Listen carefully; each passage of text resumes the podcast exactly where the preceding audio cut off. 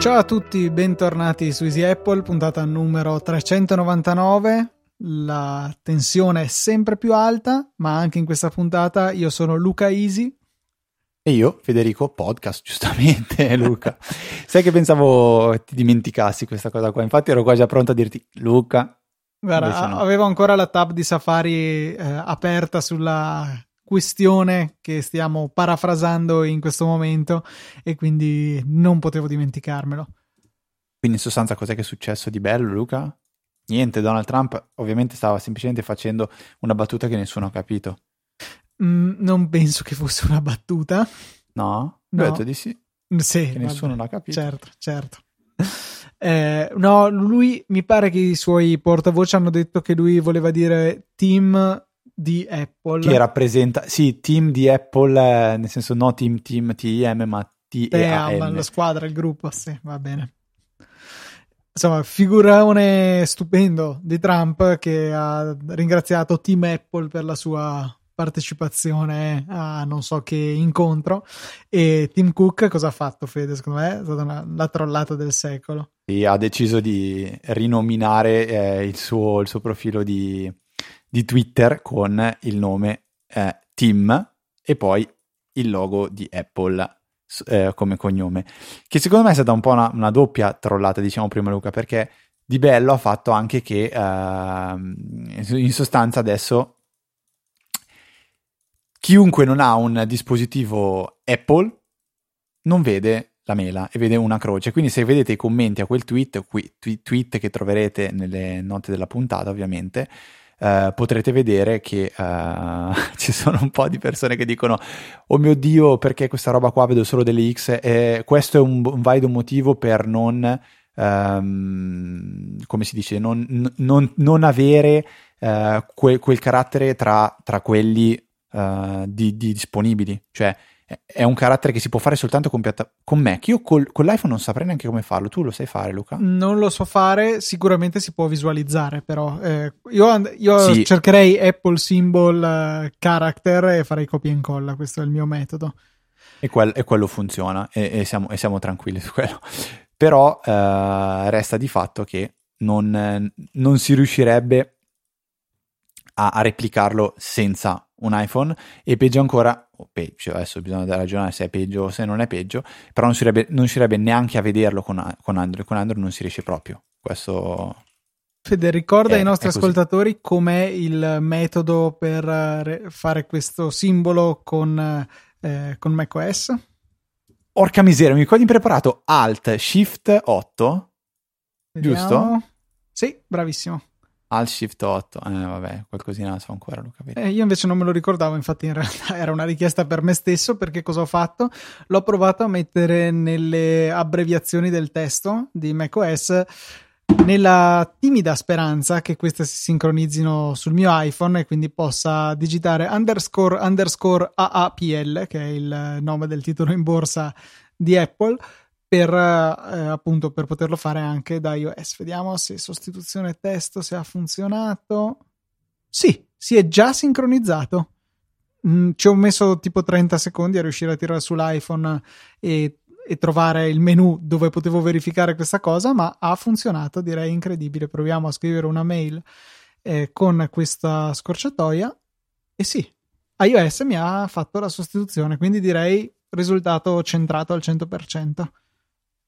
Ok, questa è una piccola chicca che ogni tanto usavo. Io per un po' l'ho usato, non mi ricordo per cosa. Per forse qualche contatto. Forse tu eri Luca Apple. Solo che diventa difficile, e secondo me lo è anche per altri utilizzi, per esempio con le emoji. Diventa difficile poi quando devi fare una ricerca.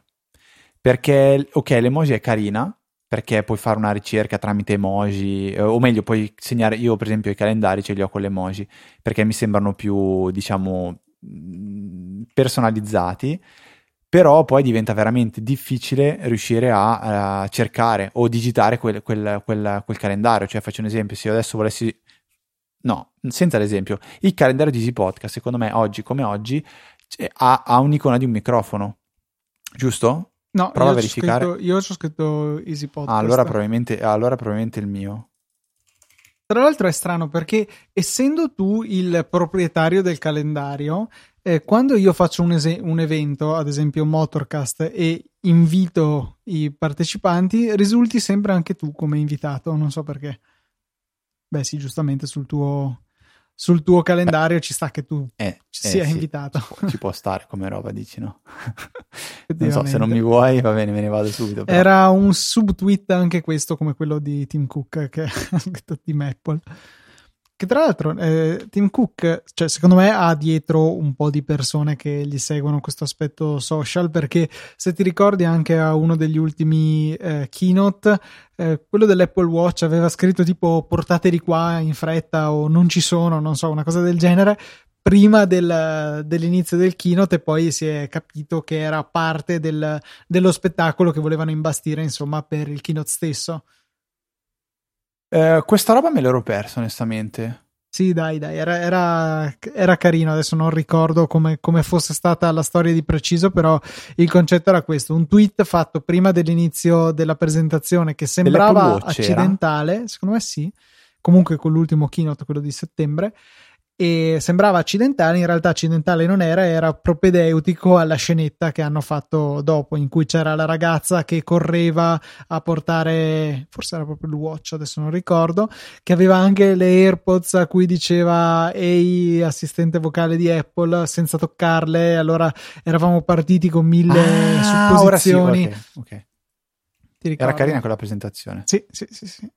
Tra l'altro, a proposito, giusto così, incredibilmente l'hanno annunciato in tempo utile perché noi potessimo segnalarlo. Il 25 marzo ci sarà un keynote Apple, 25 marzo che è un lunedì, e ci sarà un keynote relativo al, molto probabilmente, visto che si chiama It's Showtime, all'introduzione del servizio in abbonamento di Apple stile Netflix, e si parla anche di qualcosa del genere per le notizie.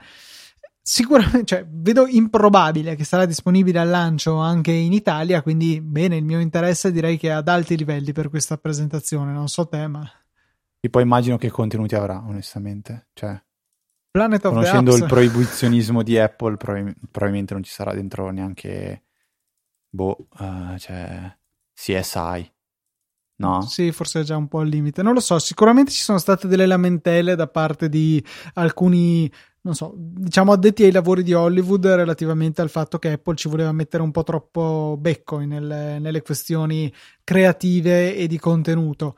Poi stiamo a vedere, diciamo che non ho neanche prestato più di tanta attenzione al contenuto di questi rumor, perché il servizio in sé mi interessa veramente veramente poco, e sono piuttosto convinto che non sarà disponibile in Italia, quindi ancora meno. Sulla disponibilità in Italia va bene, lo sappiamo, non c'è ancora l'HomePod. È anche italiano, vero, quindi. Che c'è Apple Music, è stato lanciato in buona parte del mondo, mondo diciamo G7, G8, non lo so, è stato lanciato abbastanza in contemporanea dappertutto. Non penso però che sarà così, tra virgolette, facile fare lo stesso col video. Il video mi ha sempre dato l'impressione di essere più complicato, con degli accordi di licenza più restrittivi, cioè c'è tanta differenza del catalogo, ad esempio, di Netflix da uno stato all'altro, mentre invece immagino che come Apple Music e Spotify cambi poco da uno stato all'altro. Qua entri in dei campi in cui non voglio pronunciare, però abbiamo una notizia scioccante, Luca, in realtà, che anche il creatore... A proposito di pronuncia, non ti vuoi pronunciare su quello, ma ti pronunci su questo, complimenti per l'aggancio. No, la cosa pazzesca è che anche il creatore delle GIF sbaglia, quindi a parlare praticamente. Sì, è incredibile. Fede, il creatore stesso ha detto che si dice GIF. Con la G sbaglia, dolce. È assurdo che anche lui che l'abbia, cioè pazzesco. No, vabbè, basta. Questa è una interessante follow up che ci ha mandato Simone. Vi lasciamo anche un link a un articolo del 2013 addirittura, quindi piuttosto vecchio, non vecchio come Easy Apple né come Easy Podcast, però comunque vecchio, sul blog del New York Times, in cui il il creatore stesso del formato GIF si è espresso in favore della pronuncia corretta, che è quella che sposo anch'io. Sempre Simone invece ci parla della sua esperienza con Siri Face, quindi il quadrante di Siri sull'Apple Watch, che nel suo caso si sta comportando molto bene. 9 volte su 10 quello che gli serve è nella prima mattonella o in quelle immediatamente successive, e ha imparato bene la sua routine sia per calendario, promemoria, allenamenti e anche la domotica con HomeKit. Interessante l'esperienza di Simone. Io sto provando a usarlo da una decina di giorni, forse sono quasi 2 settimane, più o meno da quando è uscito l'articolo di Federico Vitici a riguardo, che vi rimettiamo per sicurezza nelle note della puntata qualora non l'abbiate visto la volta precedente che l'abbiamo citato. Ma devo registrare che nel mio caso invece ho un calendario, una routine così poco rutinaria, così tanto suscettibile di variazioni, che raramente riesce a essermi d'aiuto la Siri Face. Mi mostra regolarmente tra le prime cose l'andamento della borsa, che sì, sicuramente interessante, e colpevole io ad averlo lasciato selezionato tra le sorgenti dei dati che devono apparire sul quadrante, cosa che si regola dall'applicazione Watch su iPhone. Ma tante volte quando vorrei un allenamento lì già proposto non lo sa, perché appunto la mia agenda varia troppo di settimana in settimana per potergli permettere di imparare e quindi propormi al momento giusto la routine corretta.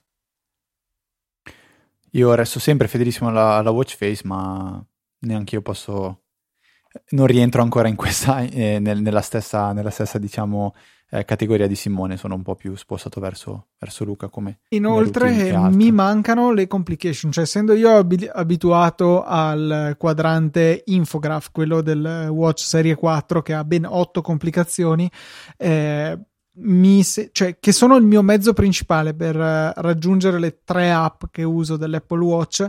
Essere vincolato alla Watch Face di Siri, che ne ha solamente 2, di cui uno tengo la data perché è utile e quindi è preso al calendario, e dall'altra il meteo, non riesco a sfruttare al 100% le possibilità del Watch. Quindi continuerò ancora magari un'altra settimana con questo esperimento, ma poi penso che tornerò con soddisfazione alla mia amata Infograph, che ha come difetto principale, secondo me, la scarsa leggibilità in alcune situazioni. Cioè la complication centrale alta è quella con la scritta ad arco che si estende dove ci sono le tacchette dei minuti. A volte rende un po' confuso la visualizzazione.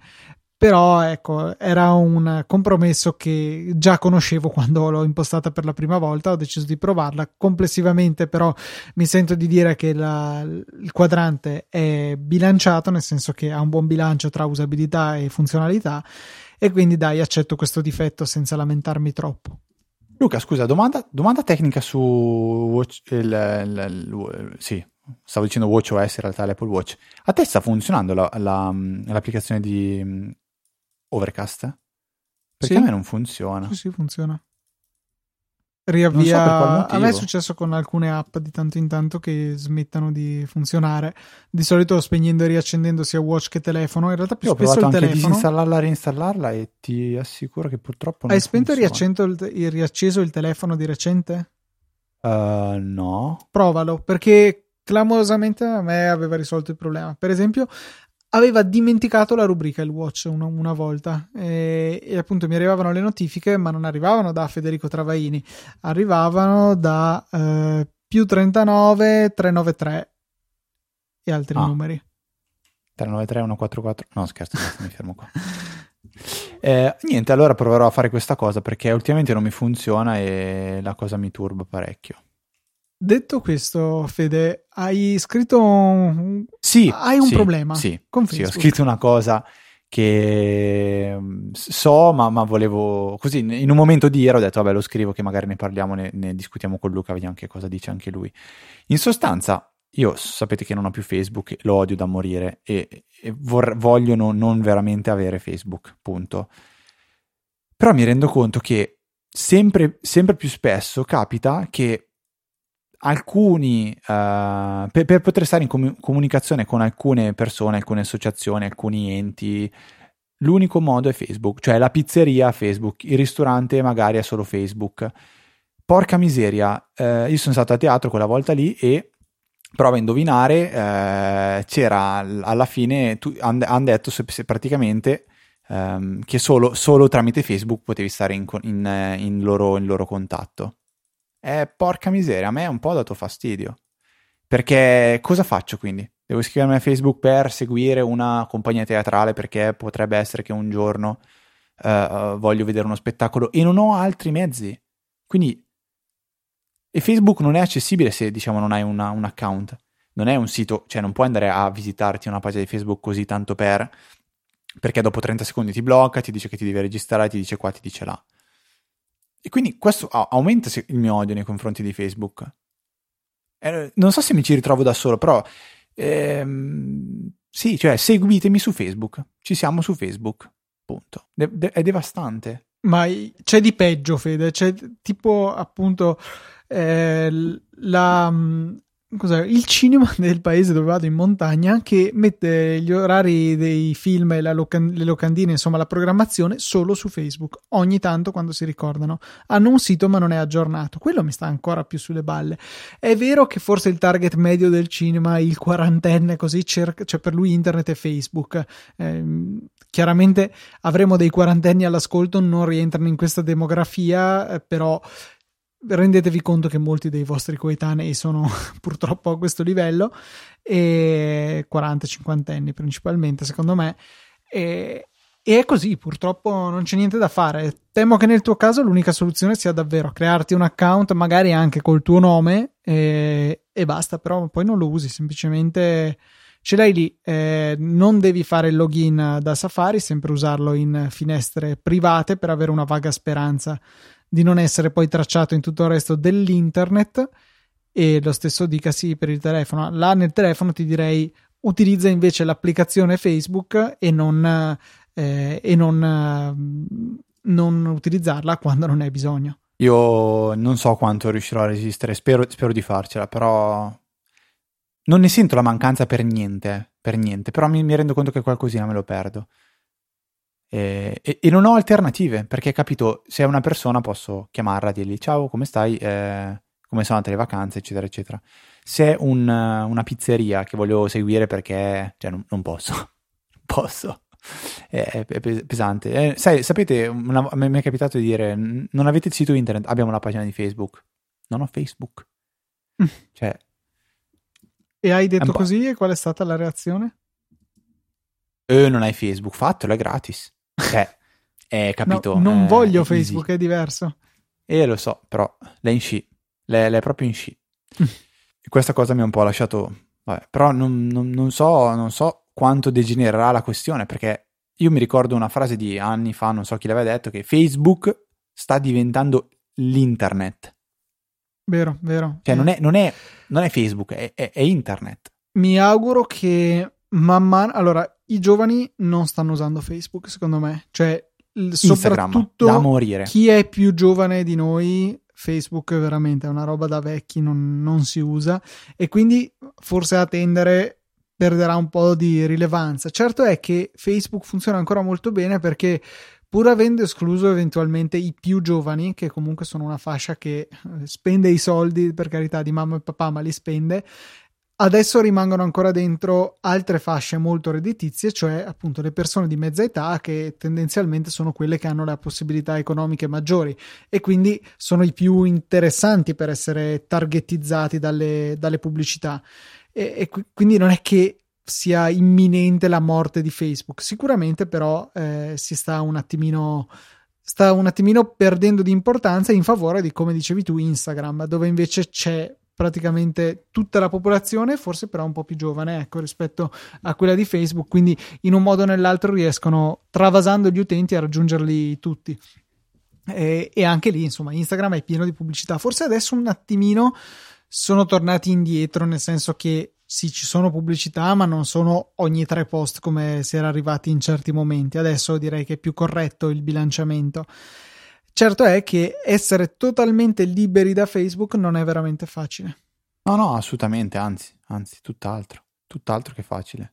Volevo raccontare una roba al volo riguardo questa cosa di Instagram, che praticamente mi è capitato tempo fa di vedere una lite su un videogioco online, che non sarò ben specificare, tanto sapete già tutti che cos'è, quindi inutile.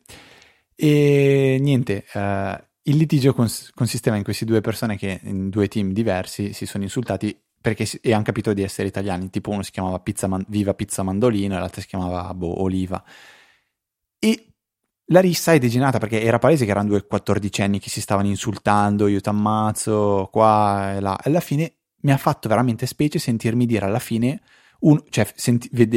leggere che uno dei due ha detto all'altro: dammi il tuo, ce l'hai Instagram, dammi il tuo Instagram.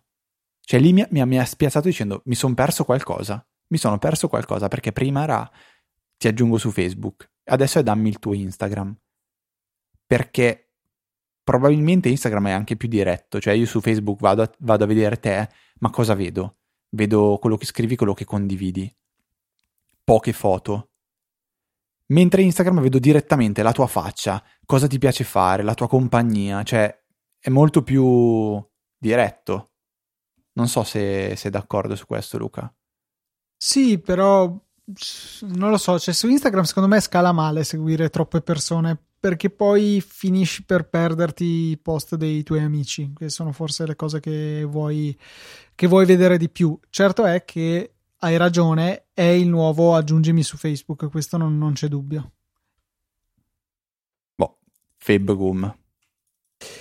Andando avanti, Fede, ancora una volta ci imbattiamo nell'enorme valore della Easy Chat per il podcast e per i nostri ascoltatori, perché Federico, e non sei tu, su Easy Chat ci segnala un programmino per Mac che si chiama macOS Mojave Patcher Tool for Unsupported Macs, che consente di installare macOS Mojave anche sui Mac che non sono ufficialmente supportati da Apple. Ci sono tutti i disclaimer del caso: non provateci con questo Mac, con questo chip Wi-Fi, perché avrete problemi. C'è scritto tutto quello che c'è da sapere, c'è tutta la procedura. È molto interessante secondo me questo progetto, poi che giri sufficientemente bene Mojave su questi computer non ufficialmente supportati resta da vedere, però sicuramente anche solo a titolo di curiosità intellettuale fa piacere vedere questo genere di progetti. C'è anche un video linkato dalla pagina su YouTube dove viene mostrato tutto il processo da fare per utilizzare questo software. Ok, ora possiamo dire che quel Federico in realtà ero io, dai. No, va bene, ok, niente, scherzo. Luca, tornando in temi di... No, in realtà non so se abbiamo ancora già parlato di queste cose, però ieri era il compleanno di tuo fratello e anche di mio papà. Esatto. Quindi... E questo non frega niente a nessuno, però cosa che frega? Frega il fatto che non avevo mai visto una cosa che fa Siri, cioè mi ha consigliato di fargli auguri a mio papà. Cioè, a un certo punto diceva chiama tuo papà. Compleanno trovato in contatti, viene fuori scritto sotto. Sì, ma non l'avevo mai visto, cioè onestamente, non so. Che poi è strano, perché sicuramente hai dei contatti per i quali hai salvato la data di nascita e i quali hanno compiuto gli anni. E quindi lo so che è brutta la domanda da fare in italiano, ma perché mio papà? Cioè, secondo te? Lo so che a me lo consiglia per tutti, cioè non c'è una distinzione. Chiunque compie gli anni mi viene segnalato, sì. No, a me è solo mio papà. Ma che strano, vai a capire. Queste sono le cose inesplicabili di Siri. È il motivo per cui volevo capire il perché mio papà. Non ti so dare una risposta, Fede. Male. Invece confidavo in te. Non so se avevi letto, ormai stiamo tornando nella preistoria, ma visto che alla fine era principalmente un rumor, continuavo a rimandare la trattazione di questo argomento, ma Mark Gurman se ne era uscito nel lontano 20 febbraio con un articolo dove parlava dei piani di Apple di combinare, tra virgolette, iPhone, iPad e Mac, o meglio le applicazioni per queste tre piattaforme, entro il 2021, con tutti i vari passaggi che ci saranno intermedi per arrivare a questo punto, e uno degli aspetti fondamentali è sicuramente Marzipan, così viene chiamato come nomignolo interno, come nome in codice. questa tecnologia, che è quella che c'è dietro alle applicazioni casa, un registratore dei memo vocali, news, e ce n'è un'altra su Mojave, che sono palesemente le applicazioni per iOS adattate per girare su macOS. E al di là di questo, che sarà interessante vedere quali saranno i piani di Apple, e forse non è eccessivamente profittevole da parte nostra andare a discutere di rumor, c'è uno sviluppatore che non so quante volte è stato nominato qui su Easy Apple, Steven Troughton Smith, che sta facendo delle cose incredibili su Twitter, le sta mostrando su Twitter, e sta giocando con questi framework che sono appunto privati, con un po' di reverse engineering e un'abilità che direi che è senza pari, forse Guillermo Rambo ci si avvicina, e sta mostrando cosa è possibile fare con Marzipan, facendo tutta una serie di esperimenti, integrandole con macOS, vedendo quanto possono sentirsi a casa le applicazioni iOS, quindi sviluppate con il framework UIKit, caratteristico di questa piattaforma, trapiantandole su macOS, che invece usa AppKit, che è un framework molto più vecchio e a detta di alcuni meno amichevole, non lo so, non ho grande esperienza a riguardo. Però è interessante perché Steven è riuscito a fare delle cose credibili, ecco, cioè delle applicazioni che non sono così offensive sicuramente, come ad esempio l'applicazione casa, e in particolare la rotellina per scegliere le date, se dovete fare un'automazione veramente ridicola su Mac. Insomma, se ci è riuscito lui, probabilmente una volta che ci sarà il supporto ufficiale potremmo avere delle applicazioni per Mac non terribili, pur se mutuate da iOS. Te non so, Fede, se hai visto questi tweet che ha fatto nei giorni scorsi. No, e onestamente io non so quanto possa anche interessarmi questa roba, cioè a dire la verità.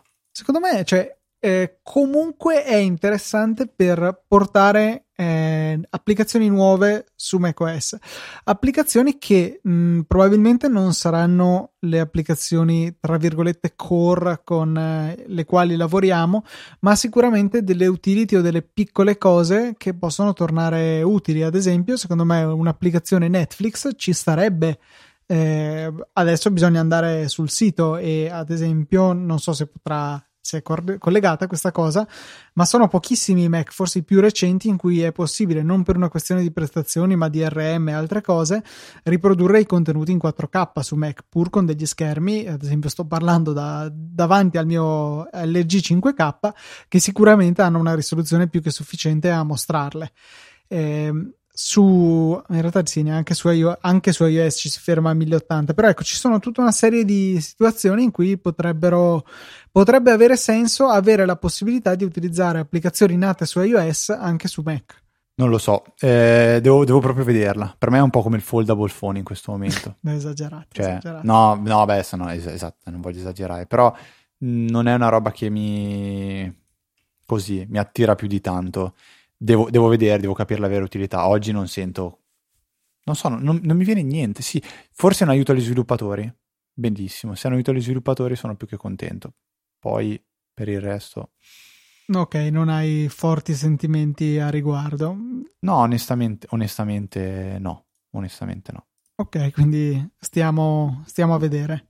Però è curioso, cioè Marzipan, poi se sei capito il perché, è una roba totalmente interna? No, è un nome in codice interno, non so nemmeno se sia davvero quello che viene utilizzato all'interno di Apple, però è quello con cui comunemente, diciamo, la community Apple si riferisce al progetto. Quindi è una roba, è un leak, diciamo, non è una roba che è stata... Sì, forse era stato Gurman stesso a cominciare a chiamarlo così, dato che lui ha chiaramente molti uccellini che gli spifferano alcuni segreti di Apple. Si chiamano così adesso? Sì, Gruber li ha sempre chiamati Little Birdies, che gli danno queste dritte. C'era anche stato un po' un chiamiamolo litigio a distanza tempo addietro, prima del WWDC, tra Gruber e Gurman, proprio riguardo alle modalità con cui dovesse nascere Marzipan, se si chiamava così. Insomma, c'erano state degli screzi, diciamo, a distanza, a suon di post sui blog. Però al di là di questo, direi che Marzipan è il nome che più comunemente viene utilizzato in questo momento per descrivere la tecnologia. Va bene, Luca. Next, un servizio interessante che fa parte dei servizi Amazon Web Service. Sappiamo che Amazon non fa il grosso dei suoi guadagni né dagli articoli che comprate voi con il nostro link sponsorizzato supportando Easy Podcast, né in generale da tutti gli acquisti, diciamo, di beni fisici che avvengono sul suo sito. Il grosso del bilancio di Amazon è dato dal costo dei servizi web che vengono offerti a sviluppatori e aziende e che stanno sotto il cappello di AWS, Amazon Web Services. Uno di questi si chiama Transcribe e è un sistema che immagino sia quello che c'è dietro ad Alessia per trasformare l'audio, la voce, in testo scritto. È come tutti i servizi di AWS, si pagano a consumo, e AWS ha anche un piano gratuito che dà accesso a un tot di molti dei suoi servizi, un tot al mese gratis. Ad esempio, non so, forse mi viene in mente Transcribe, che ha la possibilità di fare la trascrizione di un'ora di audio al mese in maniera del tutto gratuita. Poi magari, Fede, se riesci a recuperare il link alla free tier di AWS, lo mettiamo nelle note della puntata. E appunto il resto si paga a consumo, 0,0004 dollari al secondo, mi pare che sia la tariffazione. E quindi questo è il servizio in questione di Amazon. La cosa che ho trovato sconcertante è la sua abilità nel comprendere il testo anche in condizioni subottimali. Perché ho scoperto questo servizio? Perché la mia ragazza sta facendo un master online per la quale ci sono delle lezioni, delle quali sono messe a disposizione i video delle lezioni, l'audio anche volendo da scaricare, e delle slide per alcune di queste lezioni. Il problema è che c'era un professore in particolare di questo corso che era estremamente lento e soporifero, e lei mi fa: sì, se devo stare a ascoltarlo mi esprime un'ora di concetti in 4 ore di audio, è una rottura di balle, è poco efficiente. Se avessi il testo scritto potrei studiarmelo autonomamente molto più in fretta. Insomma, mi sono messo a cercare, mi sono imbattuto in AWS Transcribe e gli ho dato in pasto molte ore di audio di questo master, e la trascrizione che è riuscito a farne AWS è stata davvero davvero notevole. La piccola difficoltà è che dopo aver creato un account non è che sia così immediato arrivare a poter caricare un file audio e ottenere la trascrizione. Ci sono un paio di passaggi, ve li elenco brevemente. Bisogna prima usare il servizio di AWS che si chiama S3, S e poi 3 in numero, cioè il servizio di storage. Bisogna creare un bucket, cioè un cestino dove mettere i file, in una regione dove è presente il servizio Transcribe. Ad esempio, scegliete il data center di Parigi, lì è disponibile. Caricate il vostro file e vi copiate l'URL del file mp3, m4a, wav, FLAC, supporta questi formati, CQCQ, che caricate. Citazione di Aldo, Giovanni e Giacomo. Bravo, era facile. Sì, vi copiate l'URL, andate poi nel servizio Transcribe e là c'è un pratico wizard dove dite: la lingua di questo file è italiano, questo è l'indirizzo, vai. E quando avrà finito vi verranno dati i risultati come file JSON, che è un file, come fare a descriverlo per chi non è esperto, un file dove ci sono vari campi, vedetelo un po' come se fosse un file di Numbers, ma è un formato di testo puro, dove per prima cosa vi viene dato tutta la trascrizione e poi addirittura ci sono dei dettagli aggiuntivi, tipo dal secondo 1 al secondo 2 la parola era ciao con certezza del 97%, e avanti così. Però a noi basta la prima parte, un copia e incolla e si ottiene il testo finale.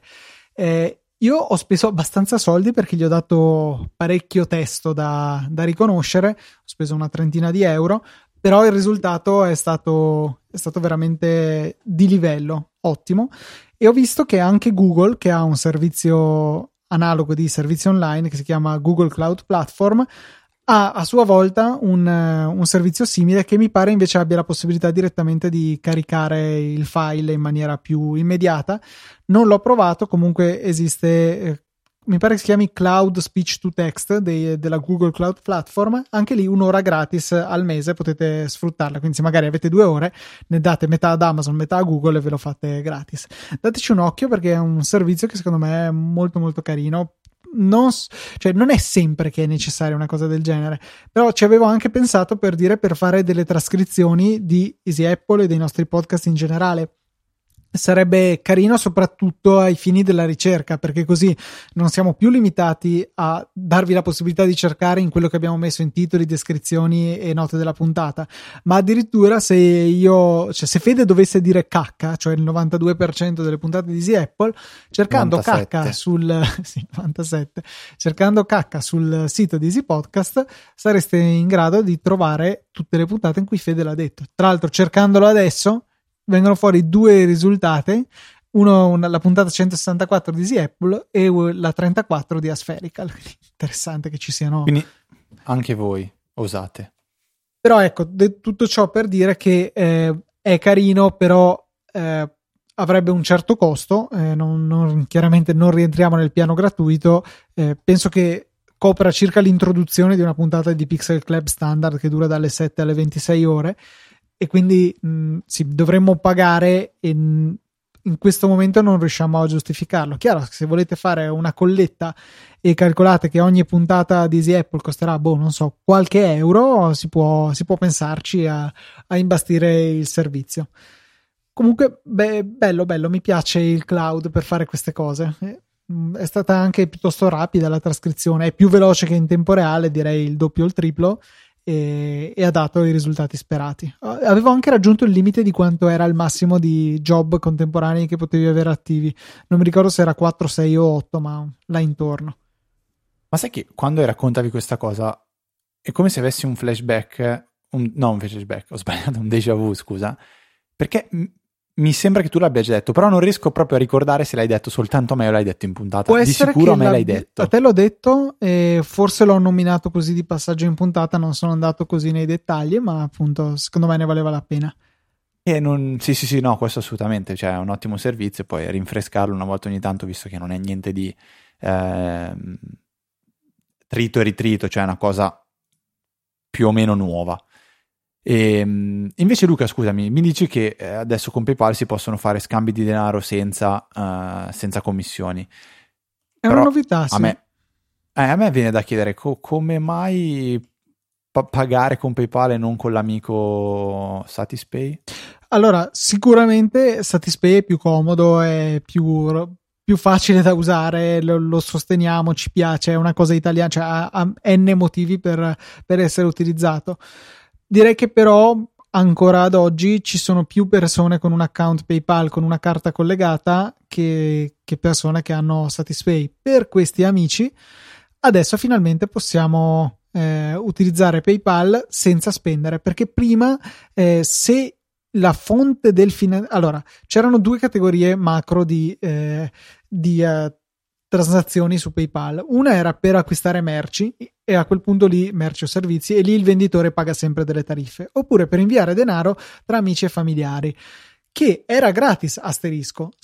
L'asterisco era se i soldi erano già nel vostro saldo PayPal oppure se li prelevavate da un conto bancario collegato.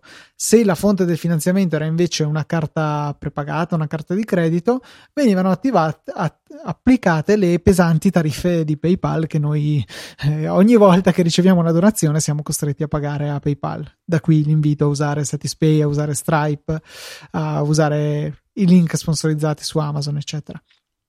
Ecco, adesso hanno reso gratuito anche se la fonte del finanziamento è una carta di credito prepagata, quindi ben venga. Se dovesse capitare, sappiate che potete farvi spedire o spedire soldi con PayPal a amici e familiari senza pagare tariffe. E risparmiare cash è sempre una cosa positiva. Certo, è un po' un qualcosa di centrale su Easy Apple. Ne abbiamo parlato tante volte, sia con promozioni, sia con iniziative come quella di Hype che regalava 10 euro. Satispay che penso che ancora regali 5 euro a chi si iscrive con il link che trovate in tutte le note della puntata. fa sempre piacere, ecco, diciamo, avere un servizio avanzato, moderno, utile, funzionale, che al contempo ci dia un risparmio tangibile o addirittura un guadagno tangibile, nel caso ci diano dei soldi proprio. Ok Luca, stavo facendo i conti della puntata, abbiamo raggiunto il nostro, la nostra soglia, quella che fa scattare la sirena. Quindi... addirittura. Sì, no, perché Luca, cioè, adesso la prossima puntata sai che numero è? La puntata numero 400. 400 o 00, la facciamo in veronese? La facciamo in italiano o nella lingua che parli tu? Direi in italiano. No. Porca miseria, questo è un affronto, Luca. No, dai, seriamente. L'avevamo già guardato sul dizionario e si dice 0 con la O aperta. Ma perché a voi veneti piace aprire le cose, però parlo di bottiglie da bere, di vino. No, di vino, cioè, parlavo di quello, non fraintendere, cioè, adesso non è che volevo parlare male di voi, però... Quindi possiamo sempre ragionare se fare in un modo o nell'altro. Ed invece dai, butto lì un prodotto della settimana intanto che tu Charlie, perché era un prodotto che avevamo segnalato sul canale di Telegram quando era in super mega offerta, ma anche adesso che non lo è comunque interessante. È un SSD della Crucial che nella sua versione da 240 giga costava €29,99, facciamo €30, quando era in super mega offerta, adesso costa €36, quindi sì, è un po' più caro, però rimane comunque super accessibile e è ottimo sia per se avete un vecchio PC, magari anche di qualche amico che ha ancora un disco meccanico, con una spesa irrisoria potete portarlo nel magico mondo degli SSD, sia anche come utilizzo come disco esterno, perché in abbinata a una custodia USB 3 diventa un pratico disco veloce, esterno e trasportabile e resistente agli urti, che è una grande differenza degli SSD rispetto ai dischi meccanici. Quindi sicuramente questo Crucial BX500 ha il suo bel perché. Se poi non vi bastano i 240 giga, per meno del doppio del prezzo ci sono i 480, quindi si può anche salire di capacità senza esagerare col prezzo, quindi un prodotto senz'altro consigliato. Io stesso ne ho comprati 2, cioè in realtà io e mio fratello ne abbiamo comprato uno a testa per i PC o ex PC delle rispettive morose e ha funzionato in entrambi i casi. Che romantici. Sì, nel mio caso è stato emozionate, 4. Trasudavano di gioia. La risposta è stata: devi smetterla di comprarmi queste cose. Ah, ok, beh, mi sembra una risposta del tutto sensata, no? Vabbè. Vabbè, Luca, volevo fare un'altra battuta, ma mi è sfuggita, quindi me la terrò per me. Volevo dire che potete, prima di tutto, fare delle donazioni con PayPal, ma questo è un compito no tuo, con Luca. PayPal magari no, ecco, cioè sì, se dovete. Vabbè, sì, oh, il punto di partenza è quello, cioè dai, adesso, cioè, le donazioni si possono fare con PayPal, si possono fare con Stripe, si possono fare con Satispay, che poi noi diciamo Stripe, ma in realtà non vuol dire niente. Apple Pay, ragazzi, oppure Apple una Pay. Carta di credito, ma soprattutto Apple Pay, comodità impagabile, è vero. Vai lì, cic e ciac, clic e clac, e hai fatto la donazione. E qual è il vantaggio che si ha per donare a Easy Apple, Luca? Il vantaggio, convincimi a donare.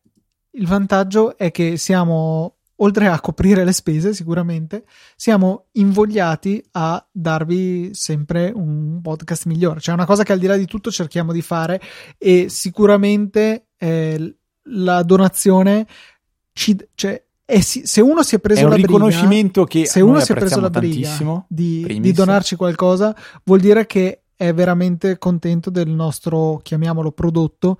Questo per contro ci rende super orgogliosi e si innesca un circolo virtuoso, quindi veramente grazie a chi ci supporta. Link nelle note della puntata anche per l'SSD che è su Amazon, quindi qualunque cosa compriate ci viene poi conteggiato e ci aiuta veramente tanto. Ringraziamo i donatori di questa settimana, che sono Michele L, Enrico Carangi e Davide Tinti. Grazie per il vostro supporto e grazie a voi che Easy Apple va avanti.